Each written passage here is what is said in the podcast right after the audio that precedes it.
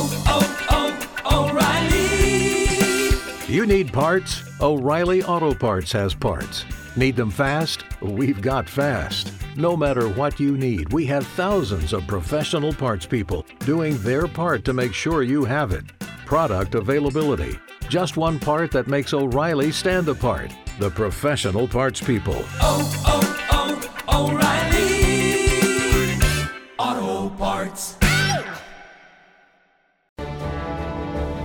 Think about how you lived, say, 15 years ago, maybe 20 years ago. Computers were just being introduced to the average Joe and Jane. ENIAC was revolutionary in being the first large scale general purpose electronic digital computer ever built. We didn't have any Facebook, there was no Twitter, there was no Instagram, no Snapchat.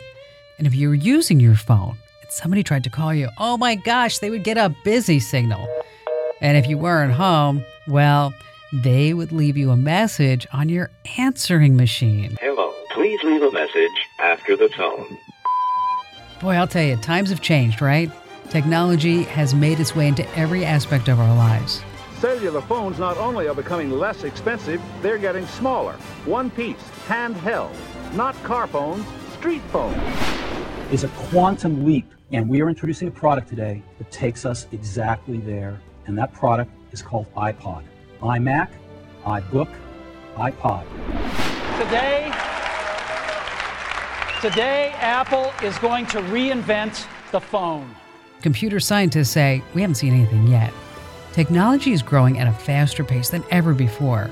We will make more advances in the next few years than we did in the past 10 years. The last 50 years have brought us so much change in the world of technology. I bet you that we've experienced more change than previous couple of centuries, and it doesn't seem like there's any slowing down.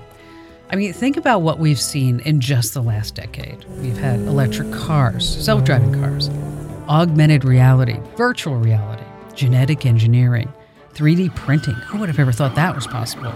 And smartphones, I know, whether you love them or you hate them, they're here to stay. And the list certainly goes on and on.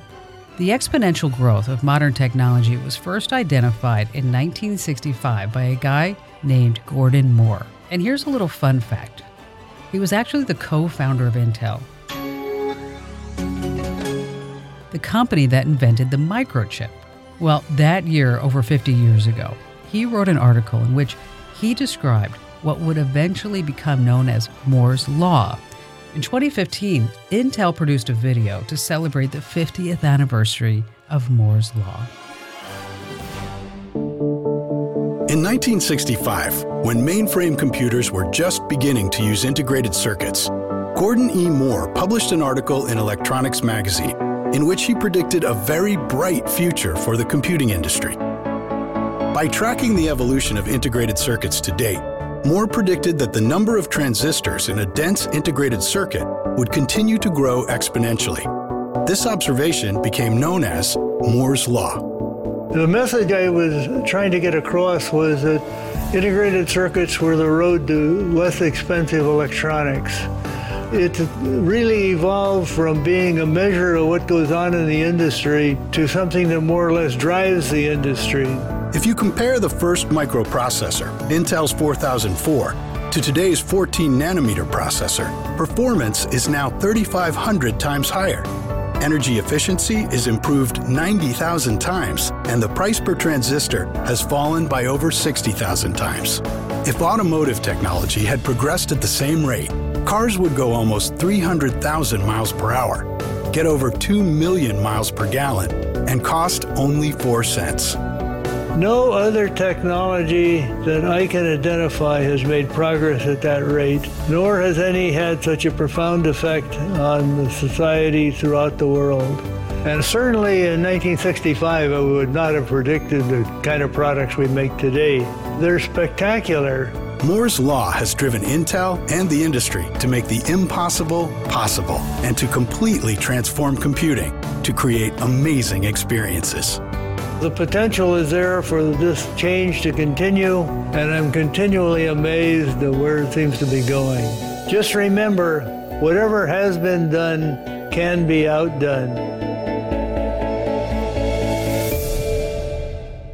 Gordon Moore predicted that the number of transistors on an integrated circuit was doubling every 18 months. And that specific prediction has held true to this day. Although some people are saying that Moore's Law is outdated, it can still be applied to almost all modern technology. Exponential growth is complicated. It's very difficult to get your head around because most people tend to be linear thinking. So the full implication of what Moore was talking about can be pretty hard to understand. So let's look at something else. Let's look at the inventor and futurist, Ray Kurzweil. He's something of an evangelist for exponential growth. While speaking at a conference, he explained why it's so profound. Unless you've really studied the, the trajectory of technology, you can be an expert in the technology, but unless you've studied the progression of technology, you won't realize this because it's not intuitive. And you might wonder, well, how, how, different is that? Well, our intuition about the future is linear. It goes like this one, two, three, four. An exponential progression. That's the reality, not of everything, not of every technology, but specifically of, of information technology. It goes 2, 4, 8, 16. That doesn't sound that different, except by the time you get to step 30, the linear progression, our intuition, is at 30. The exponential progression is at a billion. And this is not an idle uh, uh, projection of the future. This uh, little computer I have here on my belt is several billion times more powerful per constant dollar than the computer I used when I was a student at MIT. It's a million times cheaper, it's several thousand times more powerful. That's a several billion fold increase in price performance. It's 100,000 times smaller We'll do both of those things again in the next 25 years. This will be again at least a billion times more powerful for the same cost. It'll be 100,000 times smaller. It'll be the size of a blood cell. Gives you some idea of what will be feasible. And it's not just computation, it's every form of information technology. And certainly document capture and document processing and document management and intelligent understanding of the information in documents is a pure information technology and has been progressing uh, exponentially ever since it evolved uh, and will continue to do so. So the paradigms will change very quickly. Every time price performance reaches a certain point, whole new applications become feasible.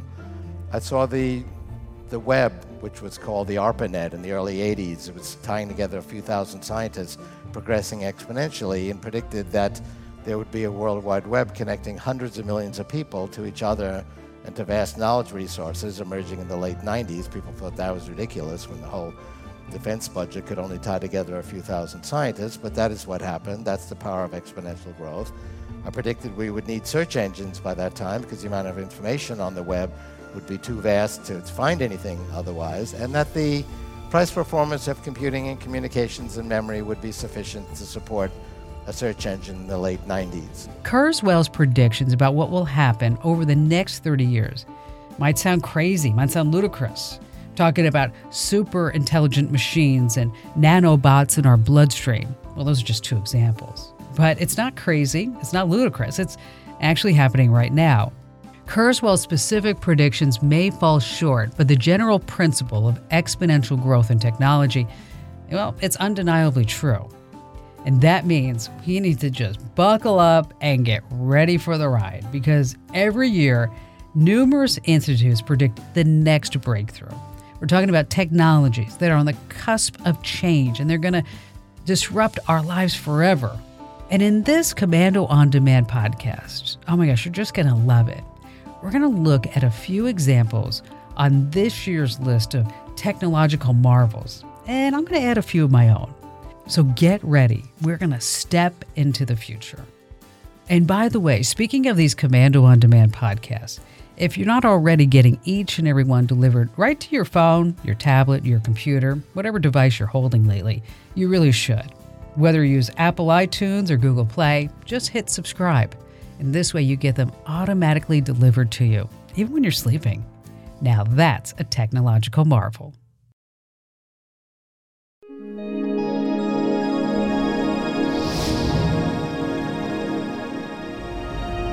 To boldly go where no one has gone before. When you start sifting through the next breakthroughs of technology, your mind may wander towards, say, the sci fi world of Star Trek. It's a tad odd how a low budget program that started in the 1960s has influenced modern technology. I mean, think about this. The original flip phone design was based on Captain Kirk's communicator, yes. And this year, a bunch of companies are working to make yet another Trek staple a reality. Are you ready for it? It's the Universal Translator. The Universal Translator is coming online, sir. Ugly. Ugly. Giant. Bags of mostly water. Bags of mostly water? An accurate description of humans, sir. You are over 90% water surrounded by a flexible container. The vision of a universal translator is a powerful one. Breaking down linguistic barriers has the ability to usher in a whole new age of global communications. And last year, Google was the latest company to try and build a so called universal translator. I don't know if you heard about these Pixel Buds, but just crazy technology. Wireless headphones from Google built to compete with Apple's AirPods. But the Pixel Buds come with this very unique feature that was unveiled at the company's recent developer conference. An English speaking Google employee was joined on stage by a coworker who speaks Swedish. Isabel is going to speak Swedish into her Pixel Buds, and I'll hear the English translation out of Pixel 2's front speakers. And then I'll respond in English, and she'll hear the Swedish translation in her Pixel Buds. To illustrate this today, you'll hear both sides of the conversation. Okay. Hey Isabel, how's it going? Hej Isabel, hur är läget? Helt okej tack. Absolutely okay, thank you. What do you think of these cool new headphones? Vad tycker du om de här coola nya hörlurarna? Mitt team designade dem så jag tycker de är ganska coola. My team designed them, so I think they're pretty cool.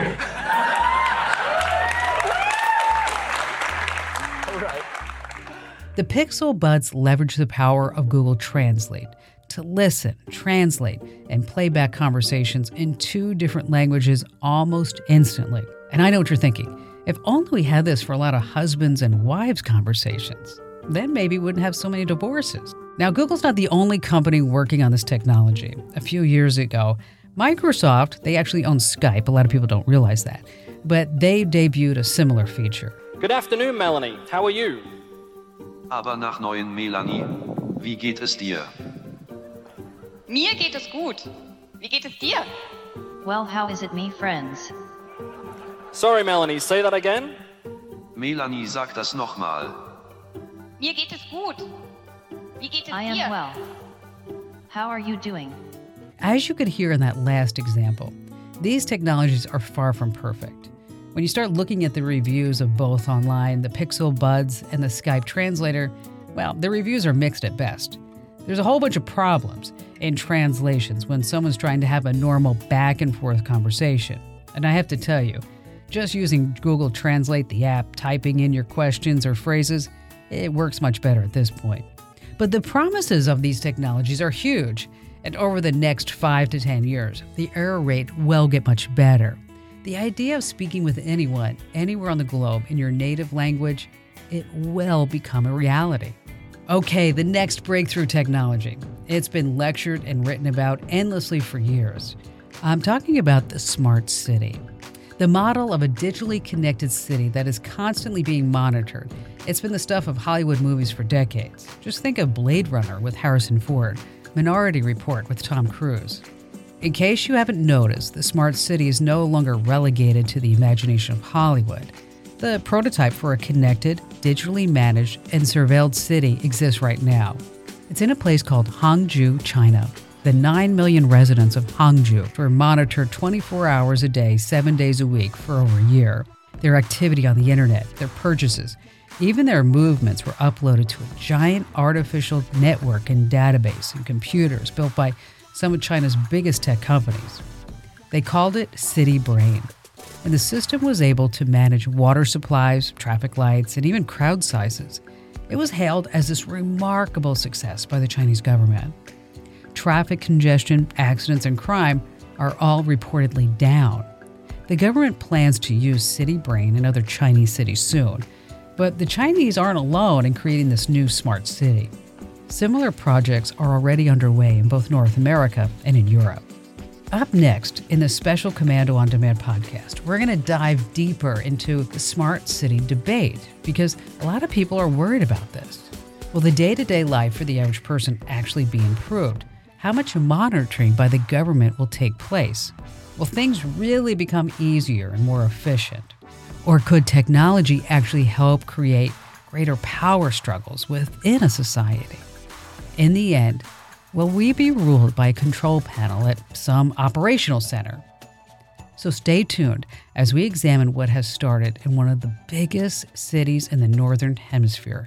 You will be surprised. We have an opportunity to fundamentally redefine what urban life can actually be. What we hope Torontonians will see is a place that they can be incredibly proud of. Toronto has a pulse. Toronto has a vibe to it that many other cities don't have. The city is becoming quite world renowned now. And so, with that comes that opportunity to lead. So, I would love to see us take the reins and become that place that helps people to connect. That's a snippet from a promotional video produced by a company called Sidewalk Labs. It's a subsidiary of Google, and its founding mission is to quote, develop technology to improve urban life. The company is headed by the former deputy mayor of New York City, Daniel Doctoroff. Sidewalk Labs has embarked on one of the most ambitious projects to date. They've signed a partnership agreement with the City of Toronto to redevelop a major piece of waterfront real estate and Toronto is one of the largest cities in North America with over 7 million people. The city's undeveloped waterfront, it's the perfect place for Google to experiment with new technologies. I'm talking about self-driving cars and buses and internet-connected homes. The city leaders have jumped at this opportunity to partner with Google, one of the biggest tech companies in the world. Now, I will have to tell you that not everyone is thrilled with what's happening big money is getting poured into the Sidewalk Labs Toronto project, but it's nearly impossible to get specifics about what they plan to do exactly. All you end up with is this impressive sounding marketing techno jargon that you keep hearing about in their promotional videos. Addressing the challenges that Toronto has requires a different way of thinking. I like the fact that Sidewalk is bringing a different approach that includes both planning and process and community and technology together, rethinking how we build cities in the 21st century. Now is the ideal time to start figuring out how do we leverage technology to make cities better. You know, the technologists think, why can't we solve this quickly? Why can't it scale fast? And the urbanist knows things take time and you have to move deliberately. And it's the convergence of those two ways of thinking that can lead to really powerful outcomes. Sidewalk Labs is using technology as a way of enhancing human interaction, enhancing community, bringing us closer together, supporting the activities of our daily lives in ways that take away a lot of the barriers that separates us. Bringing people together, enhancing human interaction. Who could be opposed to such noble ideas? But what does a connected city really mean in practice? Robert Cowley has a few answers to those questions. Robert is a lecturer at King's College London and a coordinator of a large research project, so called Smart Eco Cities in Europe and China. Okay, I mean, the basic definition of a smart city is uh, the, to do with the ambition of using digital technology to make urban life more efficient, uh, cities more livable. Taking it slightly further, the digital vision has also sort of crept into the green city vision quite recently um, in a big way. So we got this sort of smart eco concept. Robert, the debate about smart cities seemed to break down into two camps. One very positive and one very critical. I'd sort of look back at the earliest commentaries on the smart city when the idea came up a few years ago, and they tended to fall into two strands the first of which was very, very uh, celebratory, and you could think of that as quite naive. Um, the other strand was always very critical. So, which do you think is more correct? Technology is always political in ways that we might not expect. I think we, we do need to accept and sort of be optimistic about the potential for digital, other high tech innovations, really to make significant positive changes to cities, environmentally, boosting local economies, and all, all types of issues around livability and social sustainability. That may be true, but when we hear about a city in China where every citizen's movements and activities are tracked 24 7, well, I have to tell you, Robert, that makes me nervous. They're not trying to sort of set up the smart city in order to uh, broaden dem- democracy or, or, even really to set up a free market economy. It's um, to do with boosting their own economy, so to almost to strengthen the party's power and to sort of achieve uh, urbanization, the move into cities harmoniously. So, China's idea of a smart city may not be the same as a smart city, say, here in North America. That said, do you have any concerns about a big company like Google designing and managing an entire city neighborhood? Think of all the data collection that's going to happen. The earlier corporate visions of the smart city were very technocratic and frightening, but I think as it's moved into uh, ideas that local authorities have uh, in the West, they now talk the language very much of things being citizen centric, people centric. Explain that to everyone. Exactly how will that work? We don't live in China, we don't live in authoritarian countries, but let's just be alert to the way that new modes of living and new technologies might reposition us as citizens. I guess new sort of norms and values are introduced. Certain things are valorized and other things are ignored. I can see why city governments are so eager to use this technology. The promise that computers can make life better, reduce traffic congestion is appealing to anyone who ever commutes to work. Yeah, I mean, we, we all want things to be uh, efficient, I guess, rather than congested and dysfunctional, um, and that's that's an appeal. And when when that's tied into potential to use resources more efficiently, it's quite appealing at a time of budget cuts. But what about the plan that Sidewalk Labs has in Toronto? At this point, it doesn't sound like you're completely sold on it. I'm not sure that this is quite enough to do these sort of experimental projects in the hope of them scaling up. And actually, let's let's have some more significant goals in place. Let's at least try and marry this with traditional processes of institutional decision making to try and get some sort of concrete goals at the end. There is no shortage of optimistic predictions about what a smart city can accomplish. We're talking about less crime, less traffic, less pollution. Does it surprise you at all that some people seem very willing to just hand over control to a big company like Google? Well, I think it's slightly shocking actually that you see that they're intervening into areas of action which would traditionally have been planned and managed by local authorities. So the idea that these could be easily handed over to, to a big tech company is, is, is clearly problematic. Um, and sorting them out isn't just a matter of uh, a techno fix. So you're being very cautious, but you're not opposed to the idea of a smart city. What do you think is the most important thing we should be focused on in this debate? Well, the number number one thing that I'd want to do would be to get more public engagement in the whole debates around the digital future. So there, there is a sort of visibility problem. Um, at the same time that you've got large corporations with lots of money and policymakers backing it all over the place. There is no silver bullet for problems like overcrowding and affordable housing. I mean, technology alone can't fix those issues overnight. There is lots of potential there to make cities um, easier to live in and more efficient and fun and less polluted. Um, but let's let's also at the same time not forget about the deeper social questions. Is it enough just to make sure everyone's connected to the internet uh, rather than thinking about some of the structural issues which, which, which underlie it all? So, smart technologies are coming, likely sooner to your home than you'd expect. Artificial intelligence controlled traffic networks will reduce your commute to work. I'm talking about self driving cars can help by cutting down the number of vehicles on the road and also the pollution they produce. The belief is that internet connected homes and apartments constructed with, I'm talking about sustainable power and water supplies, will make urban living more affordable. But you can't embrace this rapid change to the future without actually taking a look at the negatives. Are you ready to live with constant monitoring by facial recognition software connected to CCTV networks? I mean, your privacy is already diluted. Smart cities will completely abolish it. Opponents claim that allowing a big company like Google, known to do a lot of tracking and then selling advertising around it, If you let them take over the management of a city, it could be a real threat to democracy. So we have to keep our eye on the politicians, the companies advocating for smart cities. Change is coming, so we, the people, can then help guide this transformation.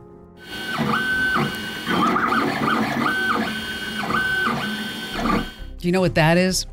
That's the sound of the machine that's going to destroy manufacturing as we know it. Next on our list of breakthroughs is the 3D printer. I know they've been around for a lot of years, but in the last few years, they've become smaller and more affordable. These machines are able to create almost anything you can imagine. I'm talking about toys, shelving units, replacement parts. Even the car company Porsche, well, they're now using 3D printers to make carburetors for the older cars that they no longer make them for. And of course, there's 3D printed tools and just thousands of other objects. You can find plans for these items on the internet. Once you have the plans, they're sent to the 3D printer, and a few hours later, bango bango, out pops the object. If you haven't seen one in action, many local libraries actually have a 3D printer. And when you see it working, the printer head methodically moves back and forth, layering liquid plastic that quickly hardens. The process is very similar to what happens to your inkjet printer. But instead of spraying ink on a two dimensional piece of paper, it's using plastic to create real objects. A decent 3D printer is about $1,500. The implications of this technology are profound. It is turning manufacturing on its head. And over the last year, there was another 3D printing breakthrough. Several different companies develop printers that use metal instead of plastic. One of them is called Desktop Metal. Hmm, makes sense. The company's promotional video describes how their production system is about to change manufacturing. Metal 3D printing could change much of the world around us if it was fast enough and cheap enough for mass production. Introducing the production system, powered by single pass jetting. At up to 100 times faster than laser based systems, it's the first metal 3D printing solution for mass production. The production system is cloud connected. Sophisticated software manages the entire workflow with profiles that are tuned to every build and material from the printer to the furnace, delivering dense metal parts. The result is sheer throughput. In the time it takes laser-based processes to produce just 12 impellers, desktop metal single-pass jetting technology would have produced over 500. To date, metal 3D printing has been too expensive and too slow to change the world around us. At up to 100 times faster than existing technologies, the production system unlocks the cost per part needed for mass production. For the first time, it's possible to go to market with metal 3D printing. The ability to manufacture spare parts in your home is going to have a huge impact on the economy. A cheap 3D printer in every home will allow you to download specs for a part off the internet and print it for just a few bucks. Pirated blueprints will likely be shared, just like movies and music are today. The full effect of that reality remains to be seen. But overall, what a great time to be alive. The future looks astonishing, it's exciting, and I know it's given a lot of folks anxiety. And no path to progress ever comes without problems. Yeah, I know technology brings about fears of job security. Well, I lose my paycheck to a robot. The truth is, some of us already have, and others will in the future. But on the other hand, technology will always create future jobs. Changes in technology are moving at a breakneck speed, and our unemployment rate is less than 5%. Could you imagine living in a world without any cars or planes or the internet? TV, dishwashers, refrigerators, Snapchat, Instagram, Twitter. I know we could probably live without some of them. Rather than fear what lies ahead in this great technological beyond, we're just going to step into it and of course, we're going to step into it cautiously. But you can't walk the other way and you can't be left behind. Don't fear the future, embrace it, help guide it, and that's why I'm here. I hope you enjoyed this Komando on Demand podcast. And if you did, can you do me a huge favor? Just really simple thing. Head over to iTunes or Google Play and then give me a great five star rating and a terrific review because this helps more people find our podcast.